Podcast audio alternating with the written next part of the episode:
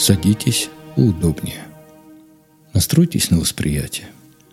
Расслабьте тело и сделайте медленный, глубокий вдох и медленный выдох.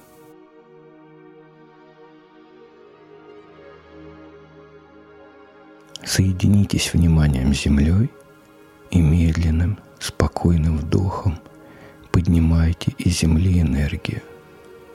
Ощущаете эту энергию внутри себя, окрашенную в оранжевый цвет.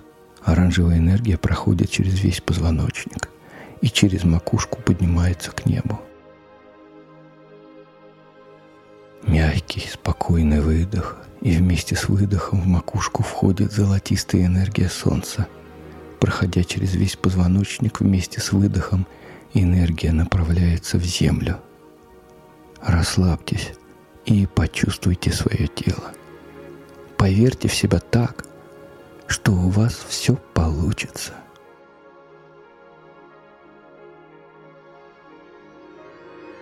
И еще один мягкий, тонкий, спокойный вдох. И оранжевая энергия Земли заполняет тело снизу доверху и поднимается в небо. И выдох. Золотистая энергия опускается вниз и проходит по позвоночнику, наполняя все клетки тела мягкой энергией Солнца.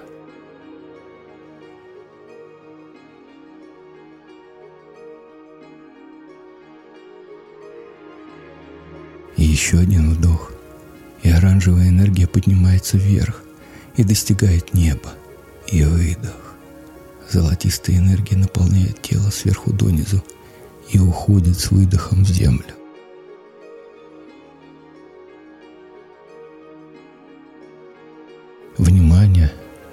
Перемещаем в храм тишины, в пространство внутри головы между ушами. Представьте, как из этого места начинают распускаться белые лепестки лотоса. Лепестки появляются, растут и заполняют все пространство головы, становятся больше и больше.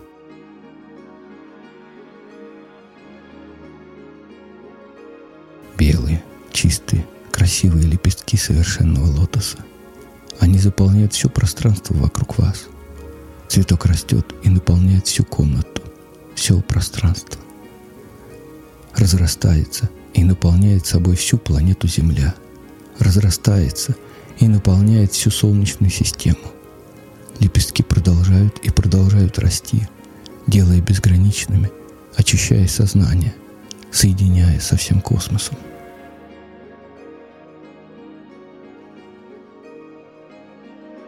Среди миллиардов галактик, звезд и других планет Земля находит свой путь согласия и принятия притяжения – и невозможности приблизиться к Солнцу и другим планетам.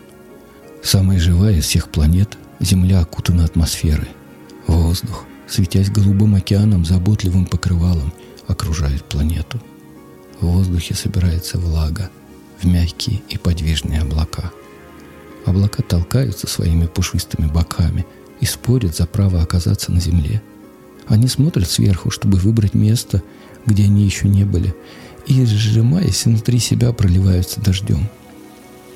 Капли падают на землю, сбегают струйками вниз, стараясь не потеряться среди травинок и листьев, среди корней деревьев.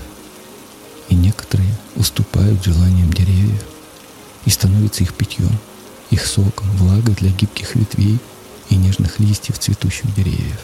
А некоторые беспечные капли сливаются, образуя ручейки, которые стремятся, стремятся быть вместе – они соединяются в реке, текут, бурлят, сворачивают камни и деревья, пробивая себе новое русло, потому что старое уже надоело, потому что старое изжило себя, и мощные стволы деревьев с подмытыми корнями падают в реку и увлекаются течением реки.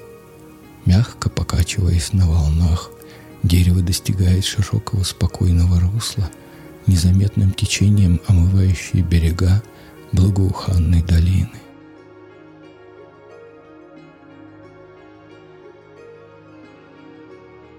Миллиарды рыб плывут в этой толще воды. Корабли и лодки проходят по поверхности, не оставляя следа, не раня ее своими гладкими боками. Вода поддерживает лодки, помогает им дойти до цели. Реки впадают в бескрайний океан. Здесь столько воды, здесь столько капель соединяются в бесконечном единстве этого бескрайнего объема. Такое множество, такое единство, такая толкотня, что хочется уже опять на небо. Кто первый поднимется к поверхности? Кто сможет подняться с восходящими потоками к облакам в атмосферу? Сколько впечатлений собрано за это путешествие от ручья к океану, сколько разных встреч, мнений, эмоций. Как это все рассказать? Кому высказать? Кто-то дослушает до конца. Что, никто не может меня послушать? Какая разница в потенциалах того, кто говорит, и того, кто слушает? Гром и молния, гром и молния! Яростные стрелы молнии бьют в землю, сравнивая с землей тех, кто высоко забрался и не побеспокоился о заземлении. Молнии бьют в землю, и эта энергия поглощается землей, принимается и становится ее силой. Там в глубине земли варится нескончаемая ее природная сила – питающее своим теплом все живое.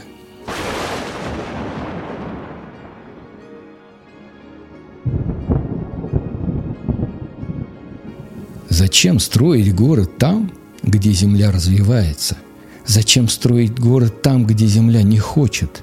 Неужели мало места? Неужели нельзя было спросить? И у земли достаточно силы, чтобы разрушить то, что мешает ей развиваться, то, что вредит ее природе. Сконцентрированный жар вырывается сквозь жерло вулкана, и город покрывается пеплом.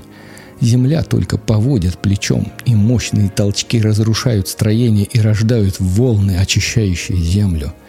Волны, несущие благородный ил, отдавших свою плоть для тех, кто будет снова расти на благодатной планете. Вырастает лес, а вновь появляются дикие звери – Волчица собирает свой выводок в небольшой и уютной пещере. Шестым чувством, не ушами и не глазами, а своим тотальным участием в жизни природы она улавливает опасность.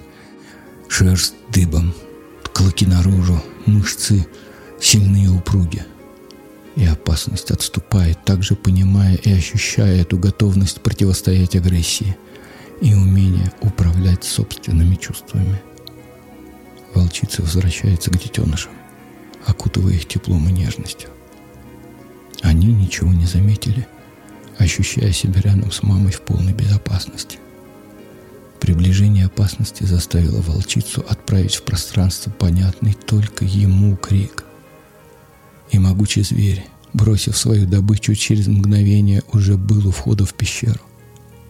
Она всегда получала эту поддержку, оставаясь дерзкой и неисправимой упрямый и хитрый, непокорный и мятежный, абсолютно неуправляемый и любимый тем, у кого хватало силы принять эту дикость. Ее глаза светились чувством и готовностью ответить взаимностью.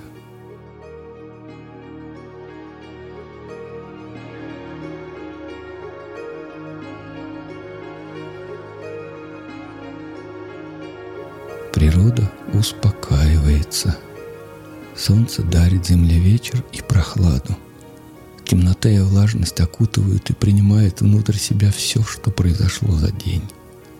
Луна, ближайшая подруга и собеседница, слушает ночной рассказ о том, что произошло.